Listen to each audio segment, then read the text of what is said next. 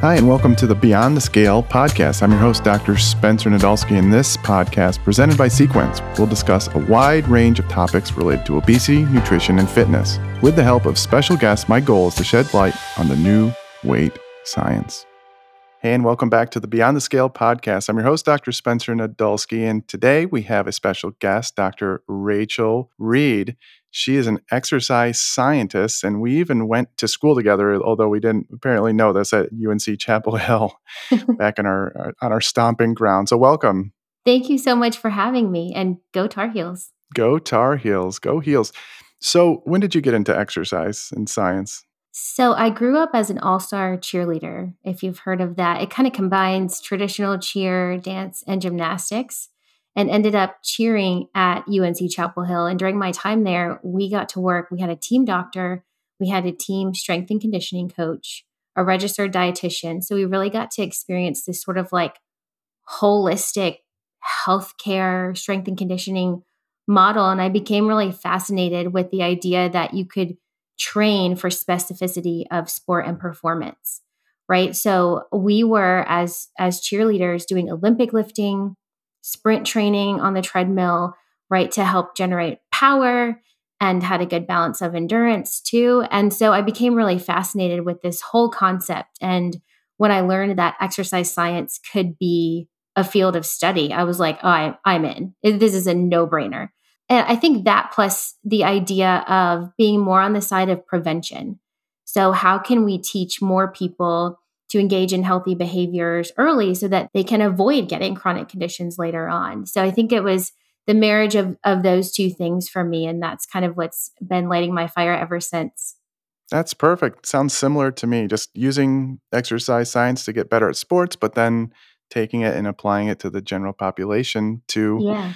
Avoid, well, treat, uh, prevent, and treat chronic disease. That's awesome. So that did you do the exercise science program at Chapel Hill or did you do it after you got into it? Yeah, I did. So you had to um, do some general science courses, so all the all the physics and chemistry, biology classes, all of that before you could apply to be in the major there. And then I knew I wanted to keep going and ended up at the University of Georgia for grad school, did my um, master's and PhD in kinesiology. And then I did postdoctoral work in exercise psychology, which for me was really like the missing piece of the puzzle. It's like, how do we take all this research and theory and then connect that to the way that human behavior actually works? Right. So, like, how can that's amazing. How can we like help people use these strategies in everyday life? And along that path, I, I've also been a group exercise instructor and personal trainer for a long time. So I've had my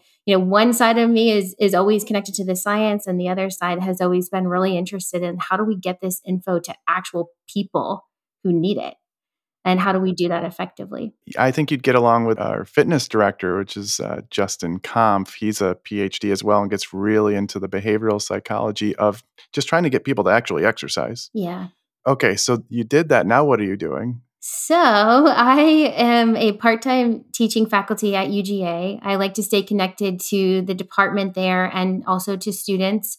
I teach a research method and design class. So, I love this concept of like, how do we prepare exercise science students who, by and large, want to be PAs, MDs, PTs? How do we prepare them to understand like what type of study design can answer what kind of question and then what conclusions can you draw from that right? Because we all want our medical practitioners to be able to understand science. So i love teaching that class and then i work full-time in the franchise wellness space. So i spent about seven years in sort of like the fitness proper space i would say working for Xponential Fitness they own about 10 boutique brands. You've probably heard of Pure Barre, Club Pilates. Mm-hmm. And then for Orangetheory Fitness headquarters. And in those roles have done a lot of coach education, a lot of programming and science communication. And then recently I'm with a company called SweatHouz, which is a new wellness franchise concept that's really more leaning into the recovery side ah. of things. So there's this whole vertical of the fitness space that's popping up now, focusing on recovery. And to me, it seemed like such a cool opportunity to really look at what does the science show there? in what areas is it really successful and in what areas is the science underdeveloped and maybe the consumer hype is leading the way and, and how do we tell that story from an informed perspective so i've you know stayed in the industry space but still stay connected to research and the academic track too oh that's great okay so you're still working with one-on-one with any clients or, or any patients or anything like that not over the last like nine or ten months you're overseeing the coaches that are doing it. Exactly. Yes. Okay. So, what are the things you're teaching these coaches to get their clients then to start and continue exercise? I'd love to hear like the top three things. Yeah. So, I, I always like to remind coaches that many of the people they're working with don't necessarily have the same mindset as they do. A lot of us get into this exercise science and fitness space because we have loved it, we've lived it and we've wanted to kind of continue maybe sports success or performance and help other people find that. And so we have to have some sort of empathy and communication skills really go a long way when you're working one on one with clients to really understand what is their why. So, why are they here, right? Because when it comes to behavior change, oftentimes getting started is the hardest part. And so, if you have someone who's in front of you. They've showed up at your studio and they're there for a group exercise class or a personal training session. That's taken a lot for them to get up the courage to come in, to put on their workout clothes, to meet you face to face. And so, how can you meet them where they are and help them remove any remaining barriers that they're facing, right? A lot of people, when you ask them, you know, what's keeping you from being physically active, they'll note time, so, lack of time or time management, lack of access to resources, whether that's education, equipment, professional help, and lack of social support. So, I'm a huge believer in this concept of social support helping you develop self efficacy. We tend to be more successful with maintaining physical activity behaviors if the people around us are also maintaining those behaviors and or at least supporting us in our quests to keep that going. So reminding fitness pros of that is really important. And then I also love to teach them the basics of the physical activity recommendations and where those come from. So this concept of, you know, what is the recommended dose of physical activity and how can we help members at a studio or clients that are in front of us achieve that? How can we help them meet the aerobic activity guidelines? How can we help them start resistance training? and why what are the benefits of those both in the short term so how are they going to feel when they leave this session today with me for example and how will they feel if they consistently exercise you know over weeks and months and hopefully years and so teaching staff to really be able to communicate that why and the long-term implications of a healthy lifestyle is so key i think right now especially in the fitness influencer space on Instagram. Mm-hmm. There's so much focus on calorie burn. I burn this many calories, or you even hear big brands with like slogans all about caloric expenditure. And I find that a lot of times that messaging can lure someone in. Like, yeah, I do want to burn calories, you know, because there's this perception mm-hmm. that that yeah. will help somebody lose weight. But my thought is that if that's all we're teaching someone about exercise, then we're really missing the the most important points. It's about so much more than that. And so equipping coaches with those talking points to educate somebody in a way that is informal, approachable, and matters to their why, I think is is really key. That's awesome. Okay, so for anybody listening, we got people just a lot of lay people listening. Mm-hmm. What are the general recommendations for exercise. Yeah. So if we were to look up the physical activity recommendations, um, it's important to know that this information comes from like decades of exercise science research from the best studies that are existing to date. And what they've landed on is about 150 minutes per week of aerobic physical activity that's moderate in nature, or 75 minutes of more vigorous intensity aerobic work, plus strength training on all major muscle groups two to three times per week.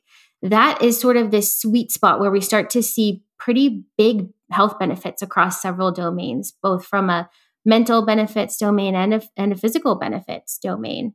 there is evidence to support that in many cases, more can be better right um, so that seems to kind of be that lower threshold of a of a dose if you will but I want everyone who's listening to understand that any physical activity is better than none. So if you are somebody who is just getting started on this journey and maybe you've been successful with really polishing up your nutrition approach and you've dialed those behaviors in and you're ready to sort of stack on increased levels of physical activity, getting started with even a little bit is going to really pay off from a health benefits point of view. So if you can start by incorporating 15 minute walks a couple of days per week, or maybe attending a group exercise workout with somebody that you know and feel comfortable with. If you can just start making little steps, it's going to add up. It's going to increase your self efficacy. It's really never too late to start either.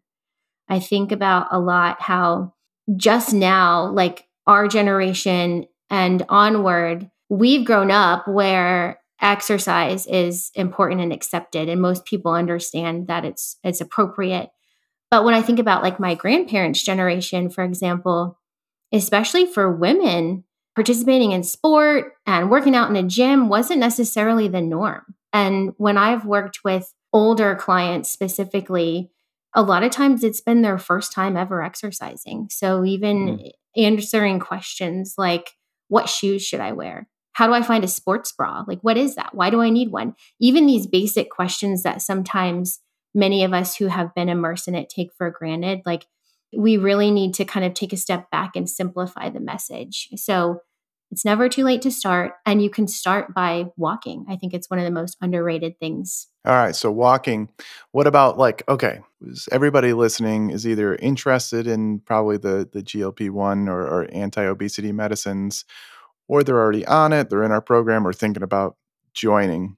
I think what you're saying is like also you you alluded to it don't focus on the calorie burning or even mm-hmm. necessarily weight loss from exercise a little bit can come from that but focus on the, the health benefits and, and other things as well or even think of those as kind of the primary aspect yeah. of exercise so then like okay i know exercise is good you're saying to start walking how would you get people and we've i've had discussions about this before but how do you get people to start doing the strength training component of it Ooh, that's such a harder thing to get people to start uh-huh. doing, especially if they've never experienced it before.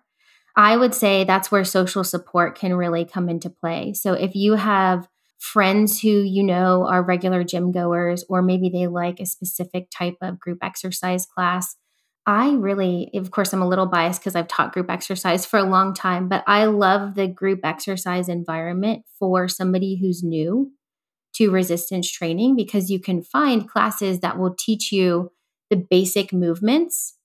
You'll be able to learn and develop in a group setting, which is oftentimes more affordable than, say, like working with a personal trainer one on one.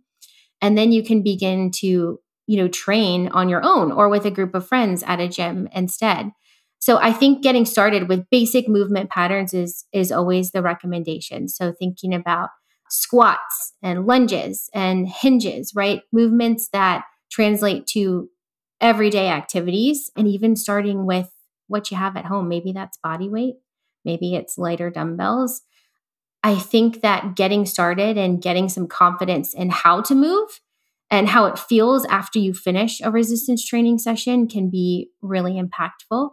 I would say with technology, and one of the things that came out of COVID that's positive, maybe, is that there's so much more access now to online trainers, online resources where you could, from the comfort of your home, learn the basics of resistance training. As far as setting yourself up for success and sticking with a goal that you've set, I think self monitoring comes into play and research supports that for most health behavior changes. Monitoring in some way can be really helpful whether that's keeping a journal of your workouts or whether that's tracking things on wearable technology. That reinforcement that you've done it you've achieved it and you can do it again uh, really can help with behavior maintenance uh, when it comes to physical activity including resistance training. Very cool. And so like okay so for examples you know, someone's like, I kind of want to start. I know it's good for me. It's going to be good for my body. It might even make me look better and feel better, that type of thing. Mm-hmm. Starting maybe with a body weight, just figuring out the movement patterns, even if it's like 20 minutes. Yes. Ideally, you'd have a coach that's right there showing you in person. But now with technology, we have videos that can kind of go over exactly how to do it. And mm-hmm. maybe you have a mirror that kind of looks through it and maybe some pointers at like, hey, you may be feeling this, so do this, a coaching cue of some sort. Right. So they start off like that, maybe once a week, maybe twice a week if they're up for it. Yeah. And then how do you progress from there usually?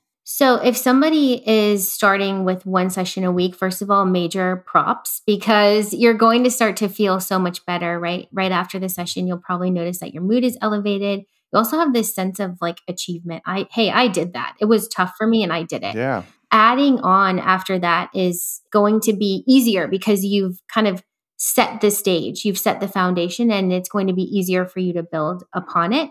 Mm-hmm. Of course, making sure you're hitting all the major muscle groups will be key. So if you can get up to two times per week, I think that's awesome. What I often tell people is get the one session per week down for several weeks in a row. And then maybe every other week you add a second session. So you're not just going from zero to 100, you're adding something in that's going to be sustainable for you. And that's relatively enjoyable. Exercise should be somewhat enjoyable. Not every session is going to be your most favorite thing, and you're going to have to rely on some discipline and being really disciplined actually when motivation fails.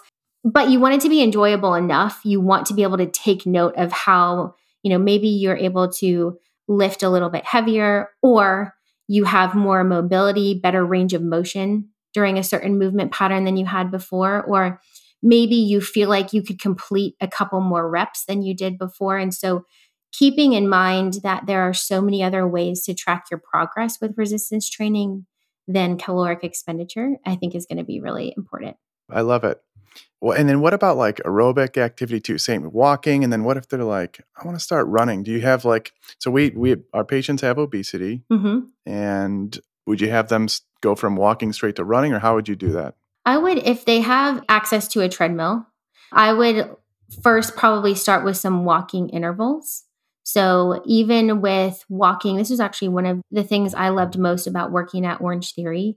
That is primarily treadmill work. And one of the really great things that that brand does is include people who are walkers. And what they're doing instead of necessarily manipulating the speed of the movement, like runners might be, is that they're manipulating the grade of the incline on the treadmill. So they're still challenging themselves, right? Walking uphill is it's tough. And it's a way to progress the movement without changing the gait pattern. So as someone is getting used to using, for example, a treadmill, getting used to adding more aerobic physical activity into their lifestyle, I think the walking and manipulating the grade can be a really f- great first step. And then, of course, over time, if they want to challenge themselves with uh, short bouts of jogging and working through like jogging and walking intervals, that's a really great, you know, sort of third layer that you can add in when you're ready to do that. But I know so many people who stick with the power walking, right? You can get a little faster with walking, you can manipulate that incline. If you're going for a walk outside and you've got hills in your area, you're already doing that um, naturally, right? So I think that's that's a really good sort of next step for somebody who's who's getting going with aerobic training. All right, last question if somebody's scared to start, what would you tell them? First of all, I think that if you're thinking about getting started, you're really brave and you should trust yourself to take the first steps. I would say to them to surround themselves with people who are like minded, to find support where they can, and to really take note of how they might feel after their first session. I think setting a goal that's attainable, achievable, and that you can reflect back on and feel really proud of yourself for is key. So, again, that's where that's starting. I call it starting low and slow. Again, maybe it's a 15 minute walk, maybe it's a 20 minute workout that you found online that you that you're willing to try. Taking that first step is going to get you some momentum and it's going to allow you to believe in yourself because we know that you can do it and I would support them. I'll cheer for them. Um, I would love to know if anyone is listening and wants to take the first step, you know, and needs a little bit of encouragement or social support. I'd be happy to lean in and, and help provide that. Well, thank you so much for coming on. Anything else that you, any suggestions for for beginners? I think you nailed it pretty much. But if there's anything else you want to add to it, yeah, I would just say, gosh, it's that confidence that you can develop from from successfully starting and sticking with an exercise routine. That confidence can translate into so many other areas of your life because getting started with an exercise program is is tough. It requires not only like physical work while you're doing the session, but it also requires mental preparation. You have to change your environment. There's a lot of changes that have to occur in order for you to show up and do this for yourself consistently. And I think, at least in my personal experience and working with so many clients over the years, that sort of confidence of like, I'm doing this and I'm doing it for me, and I can feel the changes happening from the inside out that confidence really can penetrate into other areas of your life too. It can make you, you know, more successful and productive at work and personal relationships. I just think that there's there's so much more to it than many people discuss online when they're just like calories, calories, calories. Mm-hmm. So I don't know. I'm just I'm such a believer in physical activity and the amazing health benefits linked to it. So I hope more people can find that too. Oh, thank you so much for coming on, Dr. Reed. Yeah, thank you for having me. You've been very helpful. Maybe we'll have you on again and chat with Justin because I think the conversation, our, our medical or our, our, fitness director, you guys are very similar in, in your backgrounds and also the way you think. Thanks so much for coming on. Thank you.